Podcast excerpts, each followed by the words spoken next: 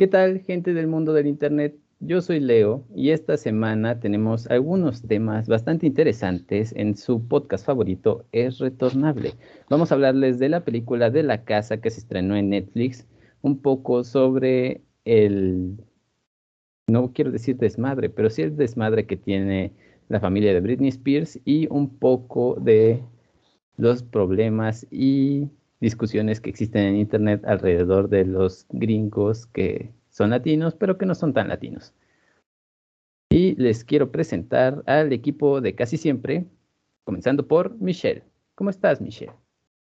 Eo, muchas gracias por tenerme en tu maravilloso programa.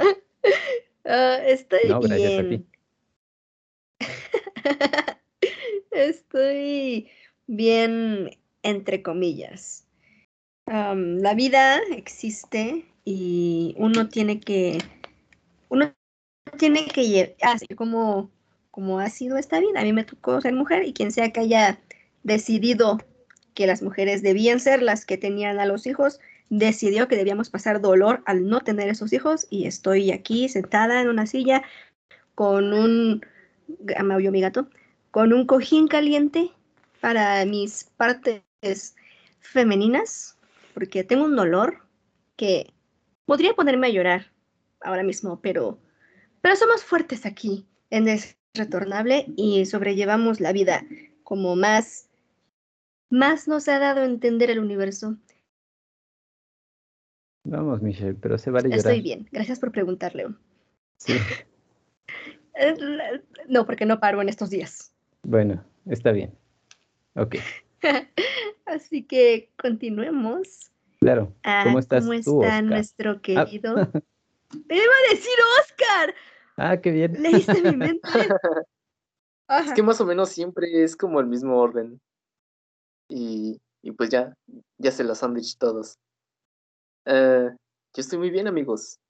Eh, estoy sorprendido de lo poco de lo poco, de lo complicado que fue encontrar algunos temas. Digo, todos los temas de los que vamos a hablar causaron bastante furor, muchos tweets.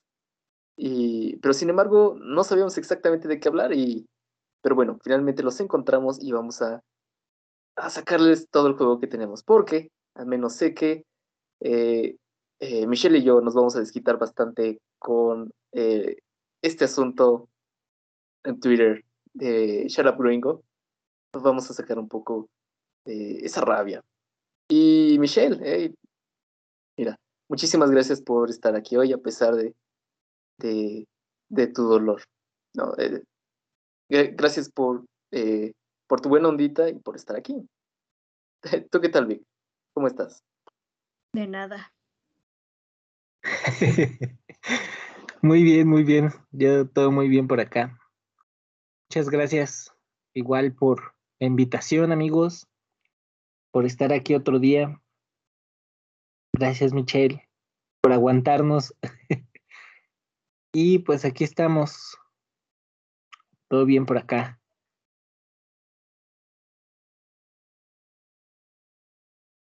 Muy bien. Y para empezar, quiero preguntarte a ti, Oscar, ¿sí pudiste ver la película? Rayos, no. Ayer era justo el día perfecto para verla y sin embargo la temática no me animó a ponerla. Eh, no, ningún problema personal, sino más bien porque no tuve el chance como de verlo a solas y creo que se pone muy extraña. Pero bueno, ustedes ya nos dirán ahorita. Pues sí, bueno, nos tocará a Víctor y a mí contarles de qué va esta increíble película. ¿Quieres comenzar, Víctor? Dinos, ¿qué te pareció a ti? Claro, pues fíjense que yo estoy muy emocionado con esta película. Tenía, tenía rato que no me emocionaba con una película. En primera, soy fan del, del stop motion. Me fascina este, este modo de, de hacer cine. En primera, porque es un trabajo enorme por parte de los productores, de los creadores, de los fotógrafos, de, de todos los que participan. Es un trabajo enorme y detallado. O sea, es cuidar hasta el último detalle de, de cada escena, de cada personaje, todo. Ese es, es para mí uno de los trabajos más cuidados, el stop motion. Y esta película creo que creo que lo logra muy bien eh, con, con, este, con esta forma de hacer cine. Me gustó muchísimo, Leo. Em, son, son tres historias eh, en una misma película. Eh, historias relacionadas y no relacionadas. El guion de cada uno es fantástico. No sé. Me gustó muchísimo. ¿A ti qué te pareció? También me gustó muchísimo. Pero bueno, sí, entiendo todo lo que dices del stop motion y la verdad es que sí, el trabajo está súper increíblemente bien cuidado. No nada más se fijaron en todos los detalles que nos pudieran atraer de el diseño de los personajes, sino en toda la composición de las escenas. Hay una cantidad increíble de detalles que yo me quedé pensando cuánto tiempo habrán tardado haciendo cada piececita de cada uno de los escenarios que estamos viendo, porque hay tantos colores, hay tantas formas, tantas figuras de diferentes volúmenes que digo, wow, o sea, debieron haber tardado horas y horas y horas en hacer esto y en hacer que se viera tan bien en el mismo espacio, pero en diferentes realidades y tiempos. La verdad, la película, la primera parte fue mi favorita. Me encantó la tensión que consiguieron crear con todo. La, la primera historia funciona muy bien en todo su conjunto. La musicalización, todas las imágenes que estamos viendo generan una tensión que a mí me hizo muy difícil despegar la mirada o siquiera cerrar los ojos por un momento para parpadear porque yo sentía que me iba a perder de lo más emocionante. Y pues las otras dos historias están muy buenas, pero la primera fue la que más me gustó, la que más me encantó y me llenó y, y me gustó muchísimo el cómo manejaron el tema de la locura en las tres historias, pero más en la primera. Sí, a mí, a mí me gustó mucho la, la primera. Eh, digo, amigos, si, si no han visto eh, esta película de la que estamos hablando, The House o La Casa en Netflix, tienen que ir a verla. Eh, les vamos a evitar los spoilers por el momento, pero, pero sí, sí tienen que ir a verla. Yo en lo personal me quedo con la segunda historia eh, no por, me gustó mucho la primera, creo que en cuanto a gustarme, me, me quedo con la primera como tú, Leo, pero la segunda me provocó algo, no sé qué me provocó, me, como, no sé, me, me generó una sensación como entre repulsión, entre, ay, no sé, ¿sabes? Eh, sí, sí, sí, sí sé cómo. Eh, bueno, y por el, por el hecho de lo que me provocó, creo que eh, le dedico más minutos de aplausos a, a, esta segunda historia. Y la tercera me gustó por la animación, creo que es el... Creo que se ve muy bien el trabajo de animación de, en, en la tercera parte, pero sí, me quedo con la segunda. No sé, algo me dio. ¿Sabes cómo la sentí yo?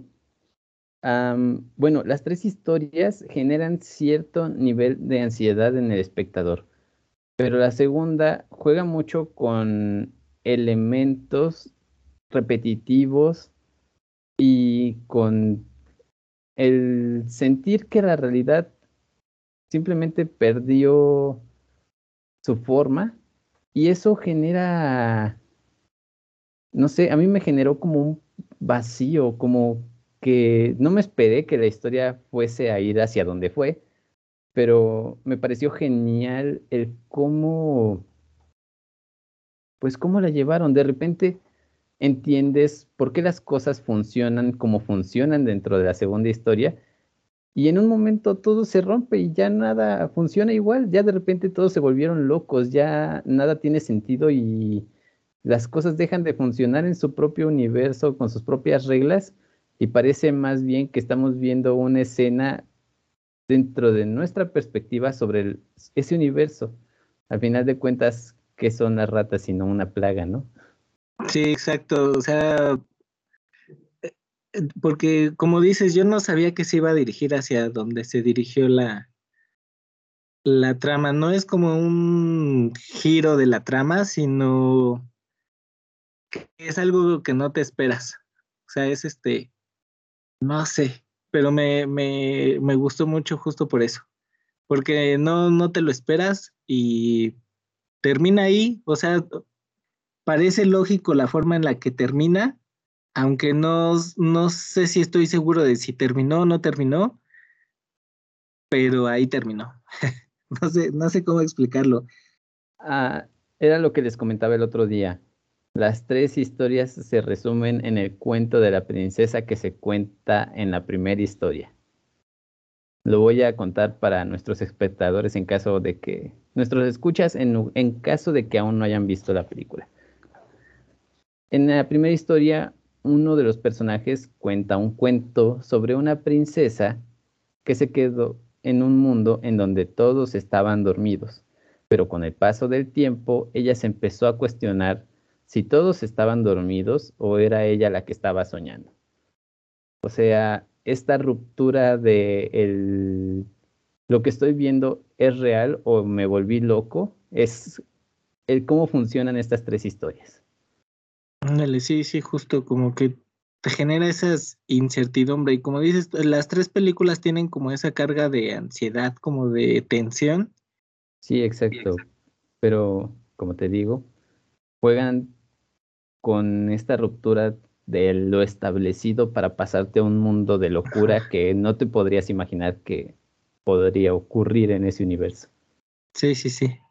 Pero Mitch, bueno, Michelle tal vez no la llegue a ver porque sabemos que no le gustan mucho este tipo de productos, pero Oscar, tú sí vela, está muy buena, seguramente te va a gustar. Y no nada más por las cosas que estamos diciendo, las historias te van a atrapar de una manera increíble y la vas a sentir como algo que pocas veces ves.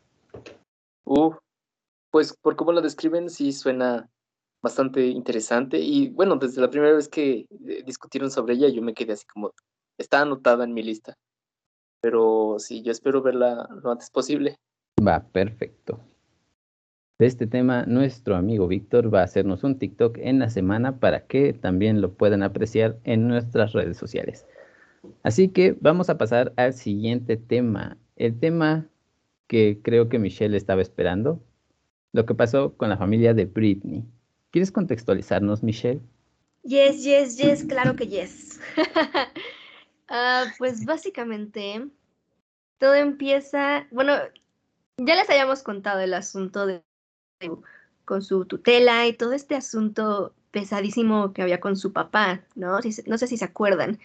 Y en resumen de ese asunto es que por fin Britney es libre, ya no está en la tutela ya es dueña de su vida, de su tiempo, de con quién sale, de a dónde va y qué hace y qué no hace, ella lo decide. Entonces, pasa eso y sale nuestra querida, amada y adorada Jamie Lynn Spears, la hermana menor de Britney, quien por cierto jamás apoyó a su hermana anteriormente y ahora sale con un libro llamado Las cosas que debía haber dicho. Y en él ella cuenta, según esto, su historia, ¿no? Su vida. Pero obviamente en esta vida suya termina hablando de su hermana. Y ella dice que no quiere herir a nadie, pero aún así está hablando de Britney. Entonces, sacó su libro llamado Las cosas que debía haber dicho. Y pues, aunque ella quiera decir su historia, su biografía, pues termina hablando de su hermana Britney. Y ella dice mucho de que no quiere ir a nadie, pero pues hay una frase que, que dice en el libro, y esto lo sé amigos, no porque yo lo haya leído, sino porque que leen libros para que uno no tenga que leerlos, así como nosotros vemos series y películas para que no las vean, así también con libros. Y entonces en este libro ella escribe que, que Britney tenía un sueño que iba a afectar a toda la familia. Y yo personalmente no veo esa frase como algo positivo, o sea, yo la percibo bastante negativa, como, ah, el sueño de esta morra nos va a afectar a nosotros Y de cierta forma es cierto, porque había paparazzis afuera de su casa y Jamie Lynn era una niña muy para entender lo que estaba pasando y para pues aceptarlo o no aceptarlo siquiera. Pero el punto es que al final de cuentas Jamie Lynn y Britney se lo dijo en un post en Instagram que pues obtuvo su protagónico en Soy 101 de Nickelodeon gracias a que era hermana de Britney. Y de hecho todo el dinero que ha tenido ha sido gracias al trabajo de Britney porque el padre se lo daba por la que él llevaba encima de Britney. Y así vamos con este asunto, amigos. Así, este es el contexto, básicamente. O sea, la Jamie Lynn anda ahí disque despepitando que ella, pobrecita, ya no hizo nada malo. Pero pues no, no, no, no le creo. La Netflix no le creo. Entiendo, bueno, supongo de dónde vienen sus quejas. Debe ser difícil vivir a la sombra de tu hermana, ¿no? Exacto, yo también entiendo ese punto, porque todo el tiempo ha sido como Britney la mejor y ya solamente es Jamie Lynn la que salió en 601 y quedó pues embarazada. Y después de eso no quiso hacer nada, según ella, porque había visto cómo los medios trataban a Britney, pero pues tampoco es como que la haya apoyado. Y Britney pasó por cosas muy feas también gracias a los medios. Y pues no hubo sororidad, hermanas. Y, justo lo que mencionas, ¿no? Eh, Britney eh, últimamente ya ha sido reivindicada, no solamente porque obtuvo su libertad, sino que ya los medios han analizado todo el furor que se vivió con ella, eh, de ser esta superestrella y el acoso que sufrió de los paparazzis, ¿no? Ya, ya lo habíamos mencionado antes, justamente cuando logró eh, poder tener control sobre su propia vida, de que el fenómeno que hubo sobre las estrellas a principios del 2000 era algo nunca antes visto y afortunadamente creo que es algo que no volveremos a ver, porque fue un acoso espantoso. Y sí, justo, yo me pregunto, aún siendo, eh, teniendo este complejo de ser como la hermana que se parece, pero que no tiene talento o que eh, ha obtenido todo prácticamente eh, por el esfuerzo de su hermana, ¿por qué, ¿por qué debería de estar tan enojada, no? ¿Por qué tendría que decir estas cosas tan horribles? Ah, yo noté algo acerca de que contó una anécdota en un podcast sobre que eh, Britney la había encerrado a ella, bueno, la había encerrado y había entrado con un cuchillo, entonces parecía si bien no la amenazó, no dice nada acerca de que se lo haya puesto en el cuello o nada, dice que se sintió sumamente insegura y vulnerable. Y es una anécdota que inmediatamente en Twitter eh, Britney eh, desmintió, dijo, esto no, esto nunca ocurrió, nunca en la vida he usado un cuchillo y menos cerca de ti. Y ahí fue cuando dijo este asunto de que has caído muy bajo. Yo me pregunto, ¿por qué? ¿Por qué? ¿Por qué este afán de destruir a su propia hermana? Exacto. Y es también lo que dice Leo, ¿no? Como vivir en la sombra de tu... Hay dos, hay una diferencia muy grande que yo veo y que Britney ya hizo, um, ya hizo obvio en esto, que Jamie Lynn creció con los lujos que Britney nunca tuvo, porque como sabemos, el papá de Britney era alcohólico y realmente todo el dinero que ganaba en su trabajo, pues se lo tomaban. Y por eso es que Britney trabaja desde chiquita y desde chiquita ella mantiene a su familia. Entonces ella, dice Britney, que ella nunca tuvo a su mamá que la consintiera y que la dejara ver la televisión el tiempo que quisiera y tomarse un chocolatito, porque pues estaba ocupada y esa no era la vida que tenía. En cambio, Jamie Lynn siempre estaba de consentida, viendo la tele, ella y sus amigos se burlaban de Britney y muchas cosas gachas y que trataba mal a la mamá y que además dijo que el hecho de que Britney le hubiera comprado una casa a su mamá se le hizo raro, como o sea, Jamelin, viviste en esa casa. ¿Cómo que se le hizo raro? Pues creo que es como que lo mínimo que haces si tienes la posibilidad, ¿no? Exacto, pero lo dice raro como en mal plan, como, ay, ¿por qué le compro una casa? como a quién se le ocurre comprar una casa a su madre. Exacto. Y entonces, o sea, Jamie Lynn ya es una señora grande. Y, o sea, no señora grande de anciana, ¿verdad? Y es una adulta, pues quiero decir. No es una niña como para que se siga poniendo en el plan como de víctima, pienso yo. O sea, le caería bien ir a terapia. ¿Verdad? Qué mala onda. Sí, y también, no sé si recuerdan em, a esta Alexa Nichols, algo así se llama. Salió en Soy 101. Claro, significa ser cool y hacerse notar. Así es. Ella, eh, como saben, salió del programa Soy 101 mucho antes que, de que se terminara el programa porque al parecer sufrió abuso y acoso y parte del abuso emocional, el acoso emocional que obtuvo fue por parte de Jamie Lynn, quien se burlaba de ella, inventaba chismes acerca de ella. Y claro, tenían 12 años, de 12 a 14 años, eran unas niñas chiquitas, pero eso no excusa de que su comportamiento haya sido equívoco. Y dice esta Alexa que hace poco tiempo, hace un par de meses yo creo, le llamó Jamie Lynn y le pidió perdón por todo lo que había hecho. Y entonces Alexa dijo, ah, sí, claro, te perdono, o sea, o sea, yo tengo buen corazón, te perdono.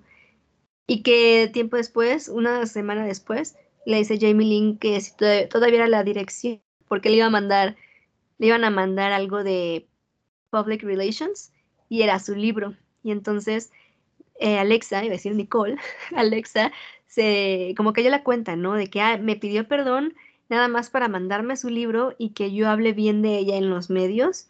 O sea, no, no va a cambiar la narrativa para su conveniencia y le dijo, por favor no vuelvas a hablarme. Y Jamie Lee le dijo, ok, perdón. sabe que no ha sido una buena persona y que no tiene forma de remediarlo. Exacto. Y es que Alexa también menciona que en la entrevista, que aunque en la entrevista y en el libro hablen de Britney Spears, y aunque Britney fue pues también algo desgraciadita con ella en ese tiempo por defender a Jamie Lynn, ella acepta y hace como público o obvio o da a la luz el hecho de que aunque haya sido mala con ella en el pasado, no excusa que le hicieron y que son cosas, injusticias que no, una persona no debería de pasar, y menos alguien que pueda hacerse cargo de sí misma, ¿no? Y no se iba a poner de parte de las personas que abusaron de ella, de Britney. Y eso, amigos, eso es madurez. Como otras, sí, definitivamente. Sí, totalmente. ¿La vamos a taguear cuando postemos este podcast? Yo digo que sí. No va a entender nada. ¿Alexa?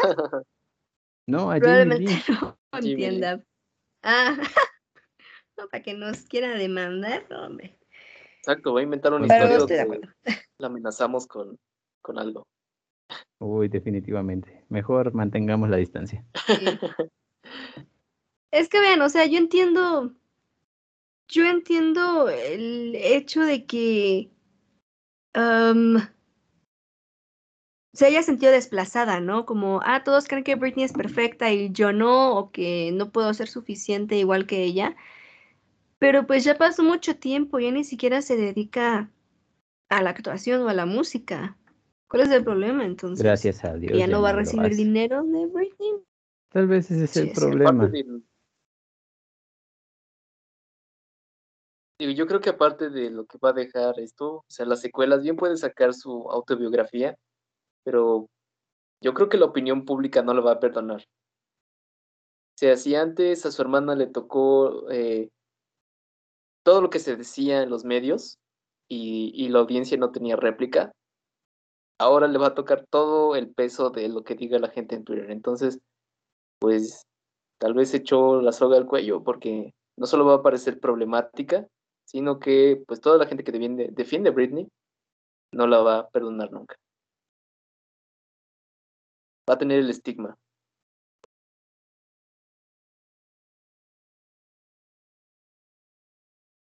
Sí, definitivamente. Va a ser...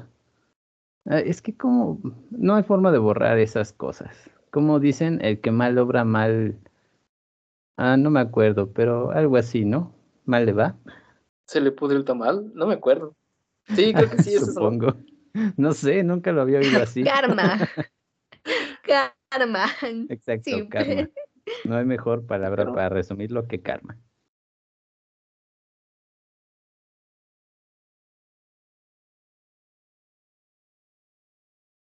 Pues así está el chismecito con Jamie Lynn. Y qué buen chisme, ¿eh? qué pesado. Yo pienso que es un chisme bastante denso. Muy triste. Más que denso, triste. Exacto. Muy triste, la neta. Ah, y luego, este último punto, último punto que quiero tratar, que no me acuerdo si esto lo puso en el libro o lo dijo en su entrevista que dio a Good Morning America. Dijo que recibe amenazas de muerte, ¿no? Hacia ella y a sus hijas o hijos, no sé, a sus hijas, y que mm, ella estaba, ella tenía mucho miedo de ser la culpable de la muerte de, de sus criaturas. Y yo vi que hubo personas que decían como de qué egocéntrica, en lugar de sentirse triste o enojada de que se podrían morir, que ella, o sea, le preocupa más ella ser la culpable que, que, se mueran. Pero es que no entienden el punto. Yo siento que ella, estaría, ella se sentiría culpable de que les pasara algo. Y le preocupa más sentir que ella tiene la culpa de que algo les podría pasar a decir que simplemente es su culpa y no le importa que se hayan muerto. Obviamente, digo, son sus criaturas, ¿no? Yo pienso que ahí sí fue que lo, como que lo sacaron de contexto. Pero mucho. sí. Sí. Es como intentar ver la maldad de una persona que igual y ni siquiera está diciendo algo con malicia. Y tal vez no fue la elección correcta de palabras, pero sí. De palabras. Ajá. Todo lo que digas va a ser usado en tu contra. Y más, como tú lo dijiste, cuando la gente eh, le tiene mala fe a alguien, van a encontrar cómo revolver lo que dijo para hacerla ver como una terrible persona. Y pues Jamie Lynn eh, ya se ganó a la gente que va a hacer todo para destruirla. Eh, digo, no por esto se merece que los mensajes de odio ni las amenazas en absoluto. O sea, eso ya, por supuesto, es espantoso. No lo hagan, gente. Por mucho que odien a una celebridad o a alguien, no le hagan eso. No tiene ningún sentido de más. Exacto, nada más están desperdiciando sus energías en algo que no vale la pena.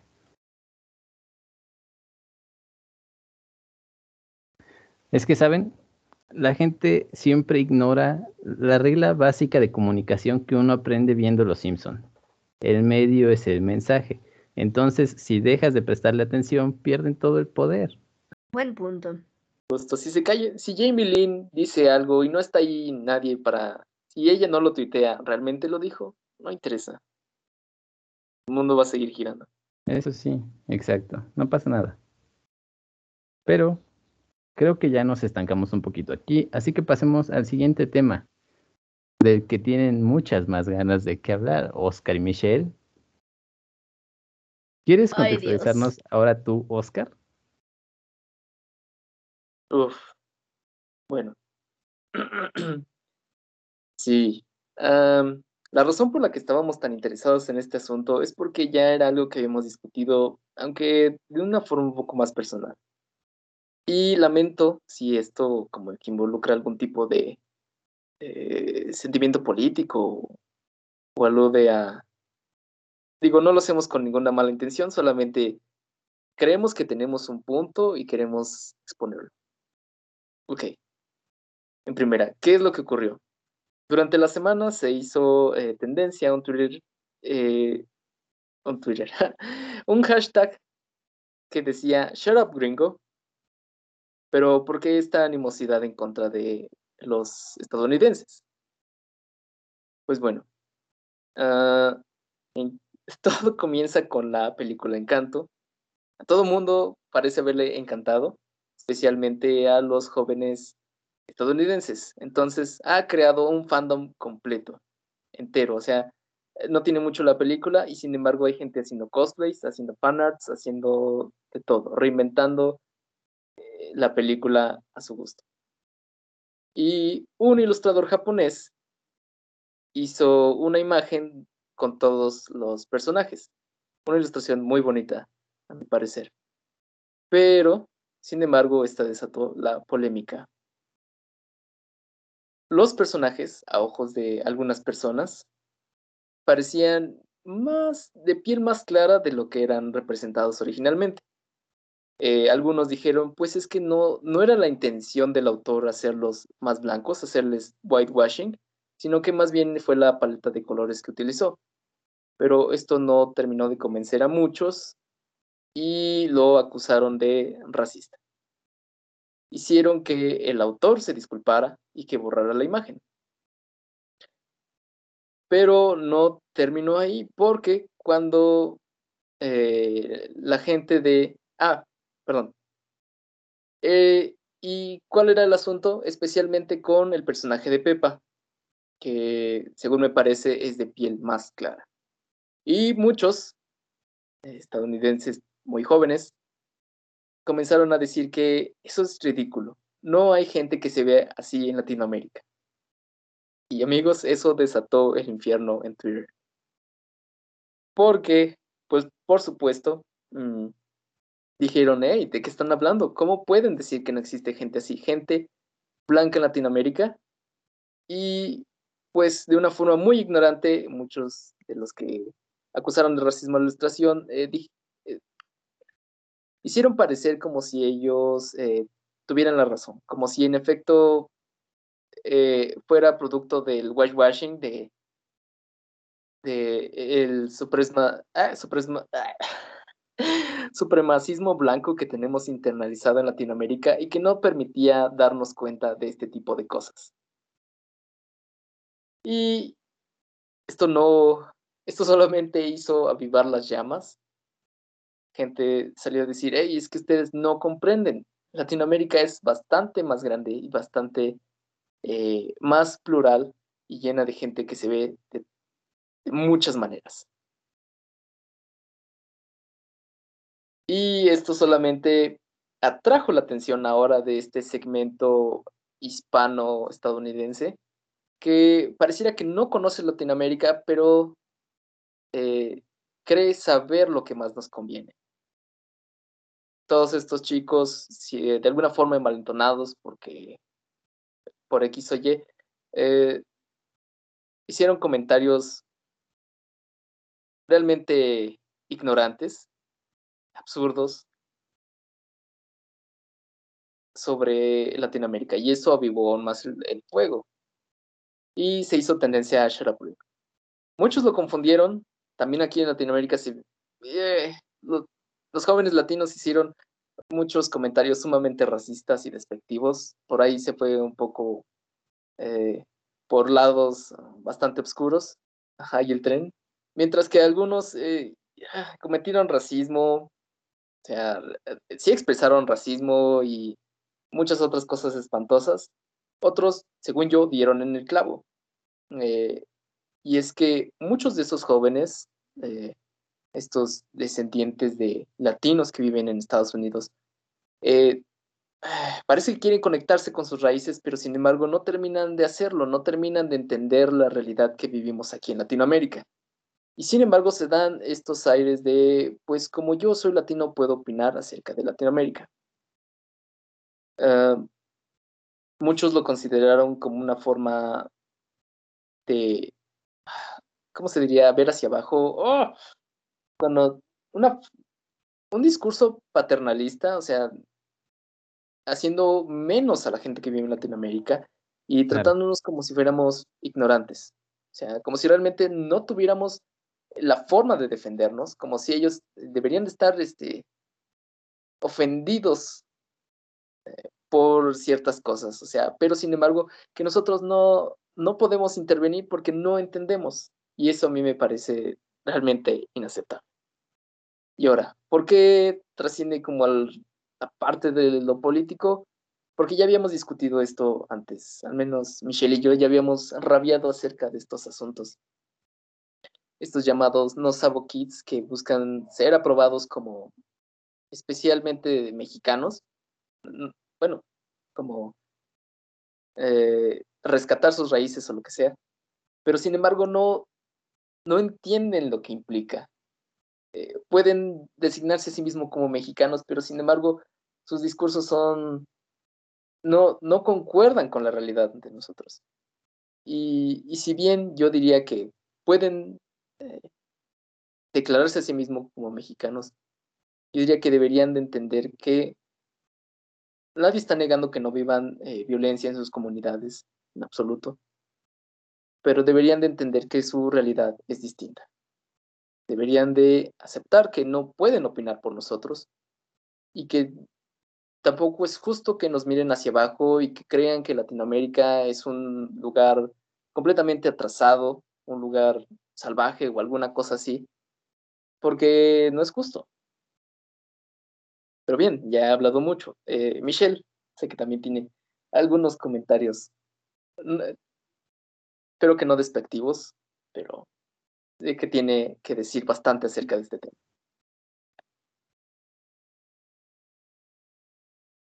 Y tengo muchos comentarios y muchas dudas que yo, muchas preguntas que yo misma me, me hago, pero les voy, voy a empezar desde el inicio.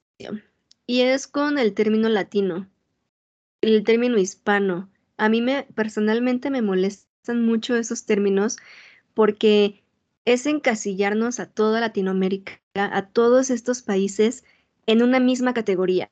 Ok, fuimos colonizados por los mismos padres, ok, nuestras comunidades indígenas van conectadas una de la otra porque al final de cuentas la migración sucede, así como hoy en día, también antes y, por eso se van confundiendo las cosas, ¿no? Como la arepa es de Venezuela o es de Colombia, que si los tamales de acá o los tamales, que no me acuerdo cómo le dicen, en Guatemala. Ok, estoy de acuerdo, nos parecemos, pero no somos los mismos. Y para mí decir latino borra mi identidad como mexicana. Quita todo lo que yo realmente soy y me encasilla en cosas que no lo soy.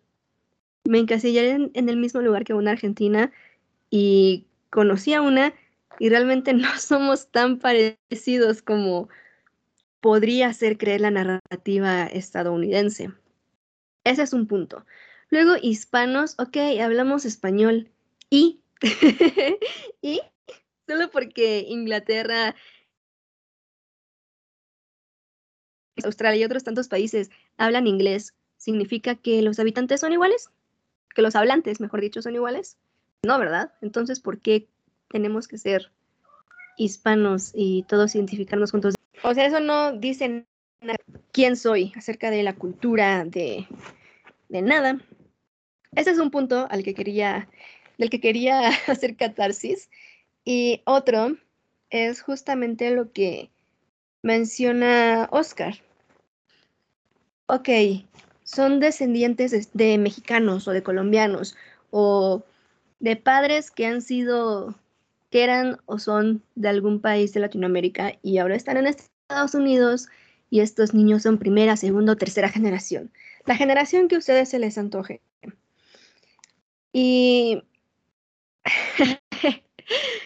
no digo que no sean mexicanos o colombianos o venezolanos o salvadoreños o argentinos chilenos, peruanos. No estoy diciendo que no lo sean, pero aún así, ¿qué es lo que los definiría tal nacionalidad? Porque ojo ahí, no es una etnia, por cierto. Tal vez otro día cubramos el tema de las etnias. Por ahora no me voy a meter en eso. Solo sepan que ser mexicano no es una etnia. Y ah, me estoy perdiendo en mi propia mente, amigos, de veras. Esto del periodo, ay no, arruina todos mis planes. decía, ahora sí. es que mi mente está como en ningún lado a la vez. O sea, estoy hablando y de repente como que se duerme, ya no sé qué diablos. Entonces decía que no importa que sean de cuál país, no estoy tratando acordarme qué estaba diciendo. Ajá. Es que, hay mucho, es mucho de dónde sacar. Ajá, ok. Sí, exacto. Lo que decía, no importa de qué país son sus ancestros, qué es lo que los hace de ese país. Y e, vamos a hablar de nuestro caso para no intentar eh, extendernos, ¿no? Mexicanos. Hablar español, o sea, yo sé que les dicen no sabo kids porque no hablan bien el español, pero eso los definiría como mexicanos. Porque aquí en México no todos hablan español, hay muchísimas más lenguas, no solamente español. Entonces, yo creo que la pregunta así nada más, ¿hablas bien español? No aplica para saber si se es mexicano o no. Ah, el color de piel tampoco aplica, porque como ya sabemos, hay una gran gama de colores, de alturas, de tamaños, de tonos de cabello, de texturas de cabello, de texturas de piel, para todos en México, porque como ya saben, es un país colonizado. Y además de la colonización, ha llegado mucha migración, así que aquí hay de todo, ¿no? Entonces, eso tampoco definiría a alguien como mexicano. ¿Qué lo haría? ¿El crecer comiendo tacos y tamales? Tal vez no los comen exactamente como nosotros, ¿no? Porque igual ya, no hay tantas tortillerías como aquí en cada esquina. Pero realmente comer comida mexicana te hace mexicano. Porque yo conozco un buen de gente aquí que hace de menos a las taquerías como si fueran bien europeos, ¿verdad? Yo creo que es su sangre de los colonizadores que les queda todavía en sus venas. Entonces, ¿qué es lo que nos hace mexicanos? ¿El vivir en el país? Yo creo que eso es gran parte, ¿no?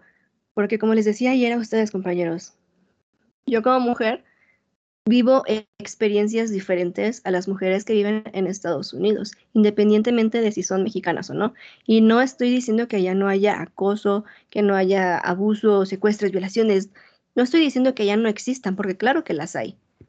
Simplemente estoy diciendo que las experiencias son diferentes.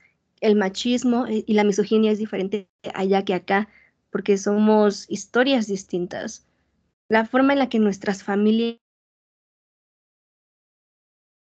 en la que nos relacionamos en familia es muy diferente a como sucede en Estados Unidos. Y eso también me lleva a preguntar, ¿sus familias son también colectivas como aquí en, como las nuestras, ¿no? Aquí en México, o ya son más independientes. O sea, también tienen que pedir permiso a sus papás para llegar después de las 7. Digo, a mí me pasa, ¿no? Como mujer, tengo que pedir permiso para llegar tarde. Tal vez sea allá, ¿no? O tal vez sí pero eso los hace mexicanos. ¿Qué es lo que los define como mexicanos? Porque vienen también acá a México pensando en el rancho y de que, ay, está bien padre vivir en México, pero lo ven romantizado, ¿no? O sea, ellos vienen acá con su sueldo que ganaron allá y el sueldo que ganas allá, pues te alcanza para muchísimo acá, pero el sueldo que ganas acá no te alcanza para aquí mismo, mucho menos para Estados Unidos. Entonces, ¿qué es lo que nos los hace a ellos mexicanos. No, no, no nosotros, porque claro, nosotros respiramos, ¿no? Exhalamos el ser mexicano donde sea que vayamos. Pero ellos, ¿qué los hace mexicanos? Hablan el idioma, comen lo que nosotros, también son de diferentes colores.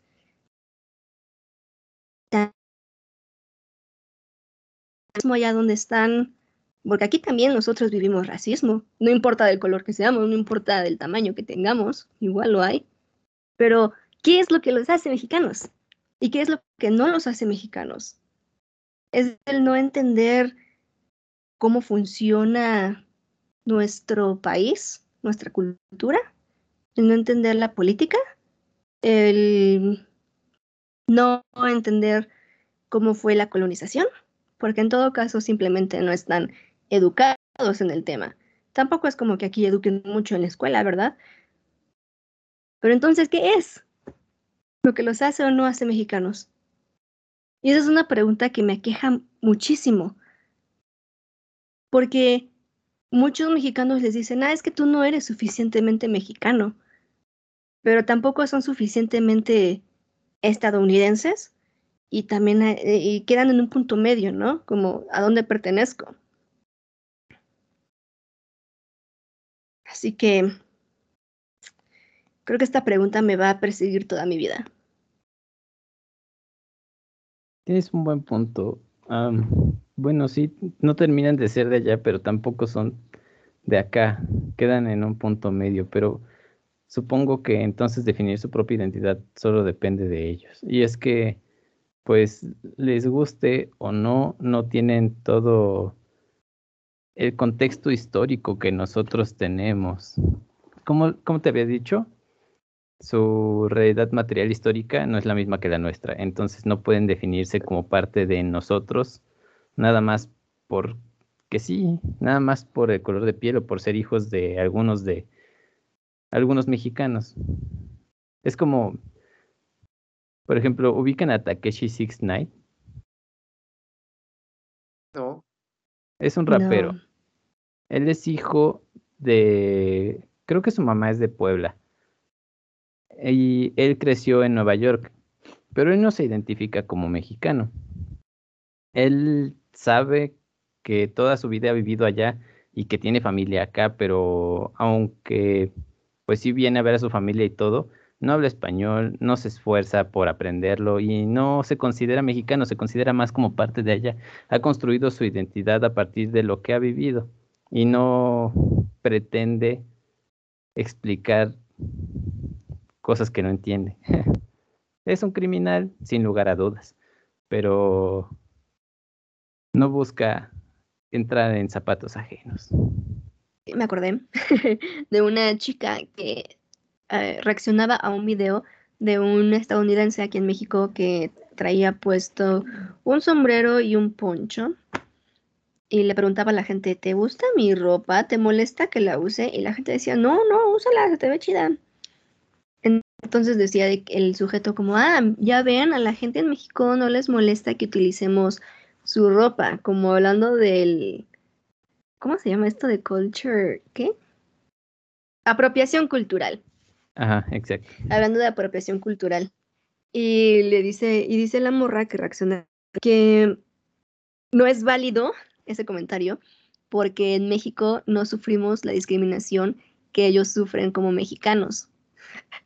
y entonces argumenta también que las niñas en la escuela le hacían burla porque iba a tener fiesta de 15 años y que son las mismas niñas que tienen su Taco Tuesday y todas estas actitudes de apropiación cultural que no lo niego si lo son, pero que nosotros, los mexicanos mexicanos, no tenemos derecho de decir que no es, apropiación cultural, cuando no hemos sido los que sufrimos el acoso por ser mexicanos. Pero amigos, es que creo que lo entiende totalmente. O sea, yo estoy de acuerdo en lo que dice, ¿no? Que se burlaban de ella por ser mexicana. Pues sí, pero pues ve dónde estás, ¿no? En un país donde borran completamente el hecho de que también es un país colonizado. Incluso yo podría decir que es un país que la apropiación cultural es como su, su pan de cada día. Tan solo la celebración del, del, 10 de mayo. Sí, es 10 de mayo cuando celebran su fiesta mexicana. 5 de mayo. 5, de, mayo. 5 de mayo. Sí, sí, O sea, e, eso es una apropiación cultural equivocadísima de por parte de, no creo que sea por parte de, los mexicanos que se van a, Estados Unidos. Creo que es por parte de los eh, estadounidenses que vinieron de visita a México y regresaron y hicieron su fiesta por allá.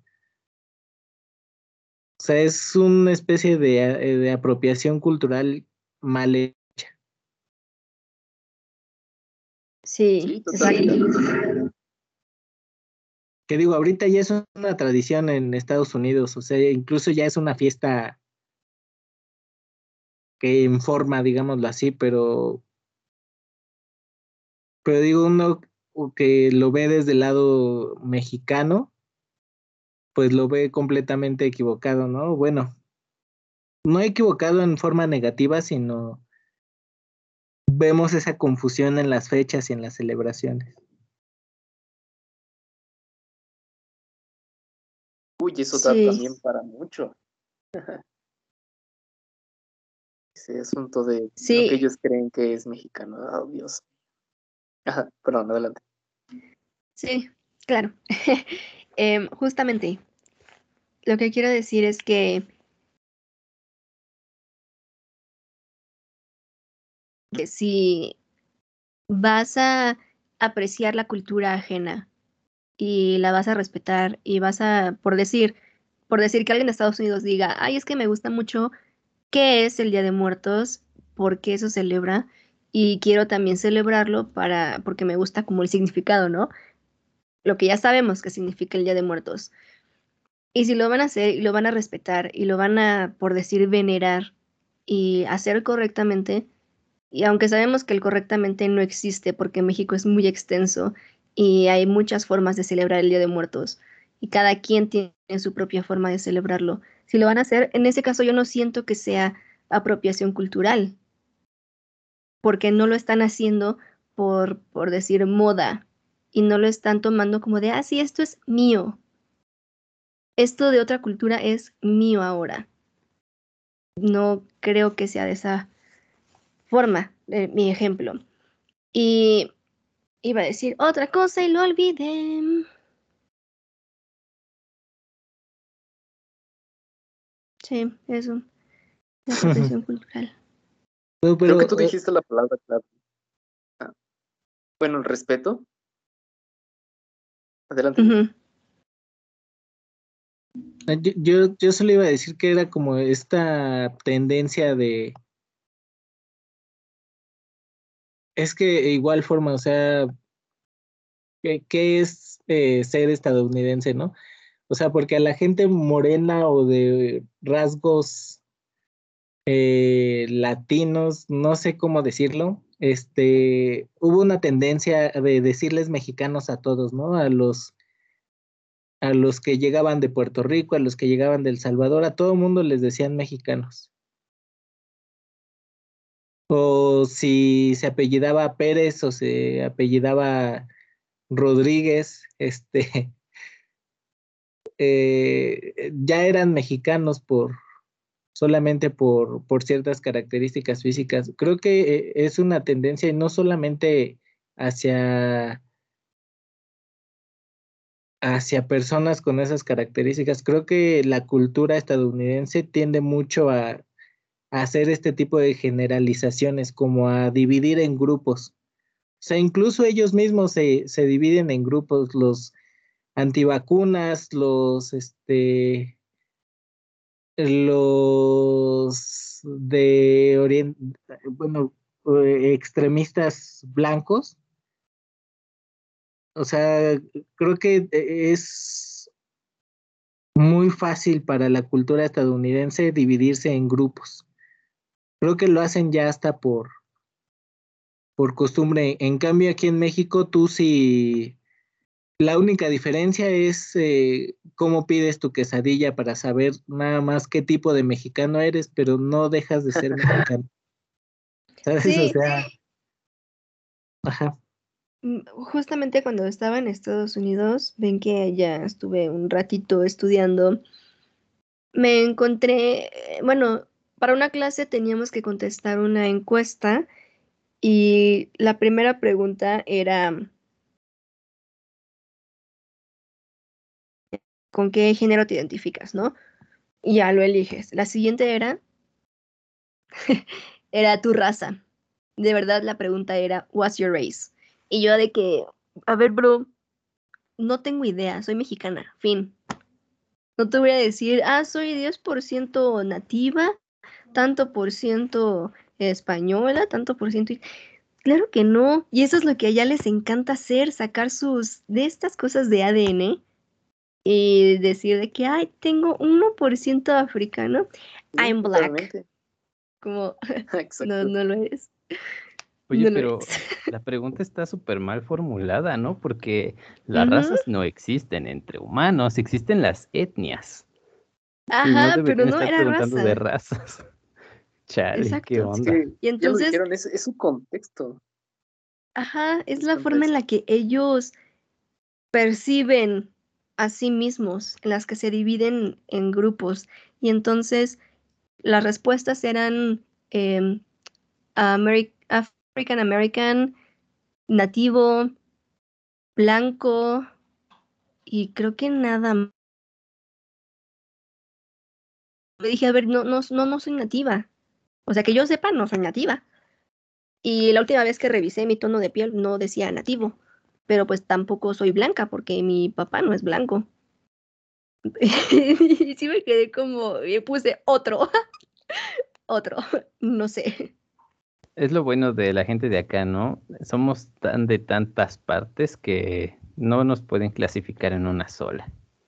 Ajá, incluso hace un par de días estaba con unos amigos y uno de ellos es eh, de tez morena y dice, ay, bueno, no dijo, pero vimos, estábamos viendo que pasaba gente con bebés y él decía, ay, yo quisiera que así me saliera, una niña güerita, güerita. Y él dice, pero tendría que darle todo el gen de mi mamá porque su mamá es güera.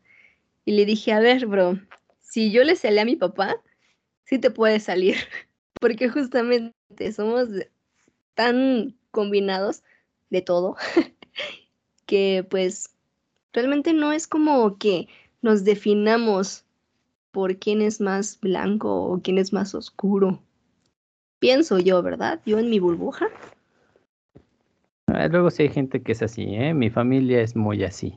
Yo sé que no están escuchando esto, así que no me importa decirlo. Hasta eso, en la mía, sí no.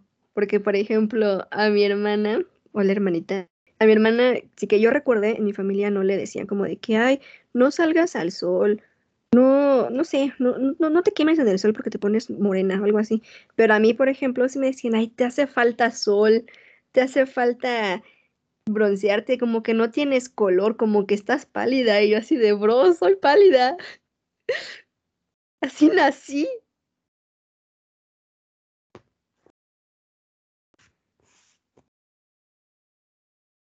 Sí, es como, como ese meme de... Lo que quería decirles hace rato, el 5 de mayo. Perdón, y el meme, y el meme. No, no, di el meme y luego digo lo del 5 de mayo. Del meme de, de tu abuelita que, que te hace comer delicioso, pero durante la cena hace uno de los comentarios más racistas de, de que, que te puedes imaginar, ¿no? O sea, justo todo, creo que todos tenemos este en, en la familia, ya sea alguien que es eh, racista o xenófobo o algo, siempre tienen comentarios como de, de ese, de esa ex- extremosidad, digámoslo así. Hasta ahí mi reporte del meme. Ok.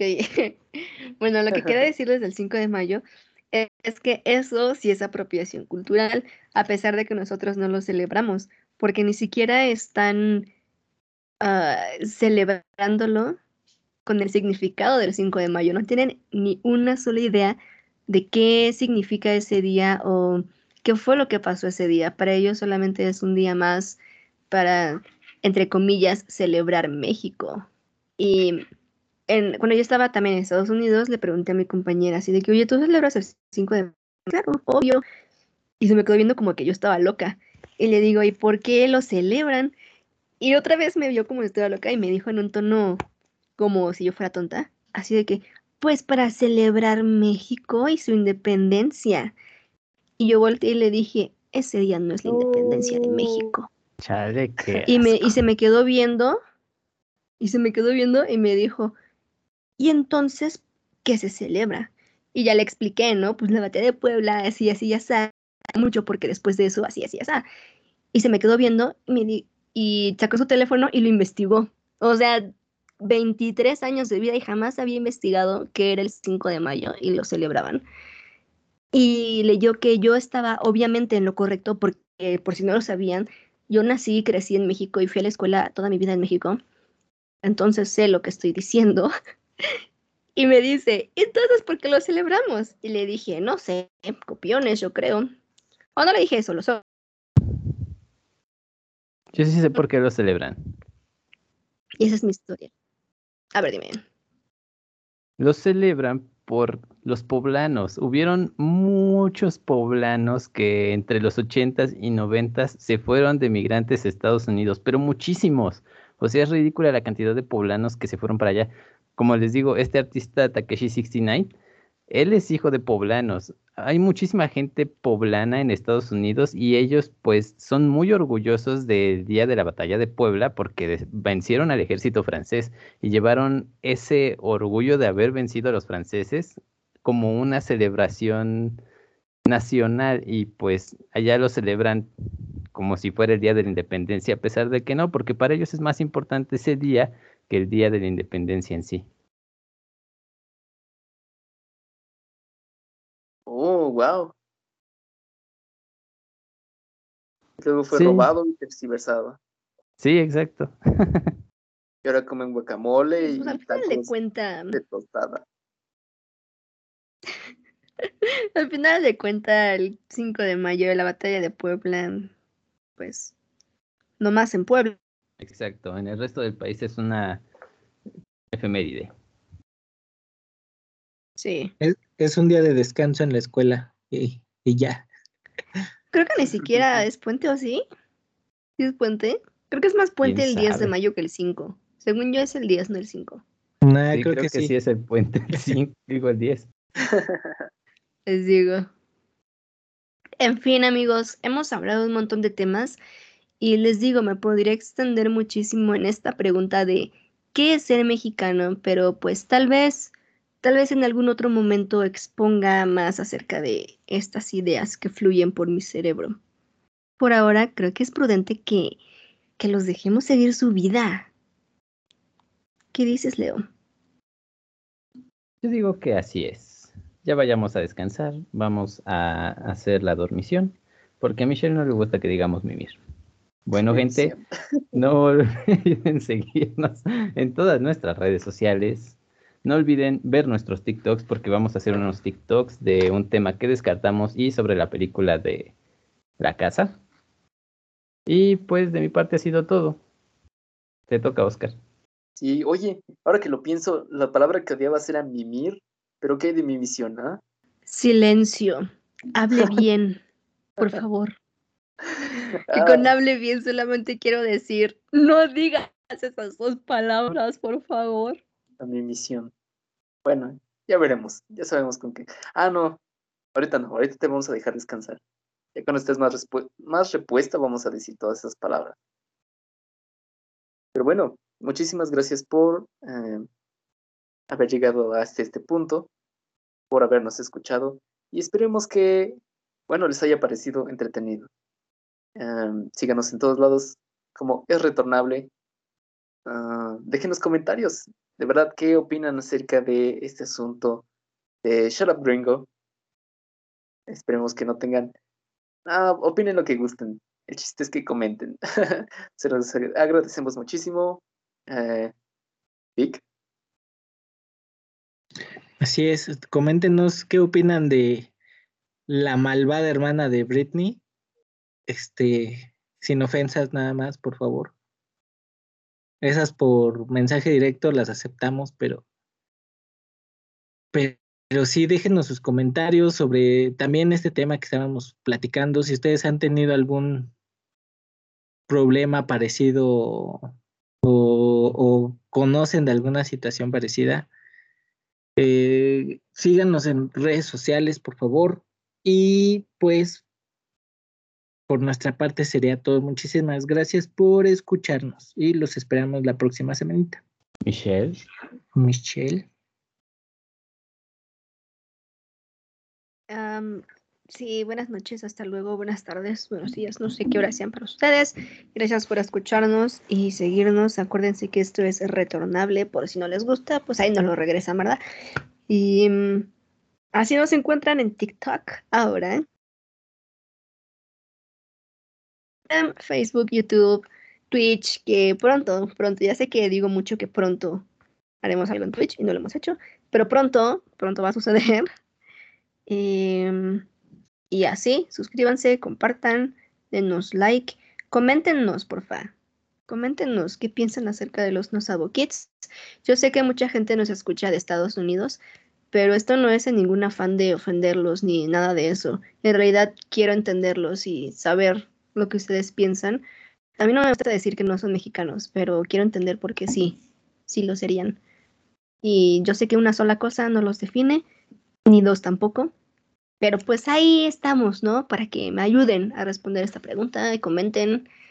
Me voy porque me siento muy mal. Hasta luego.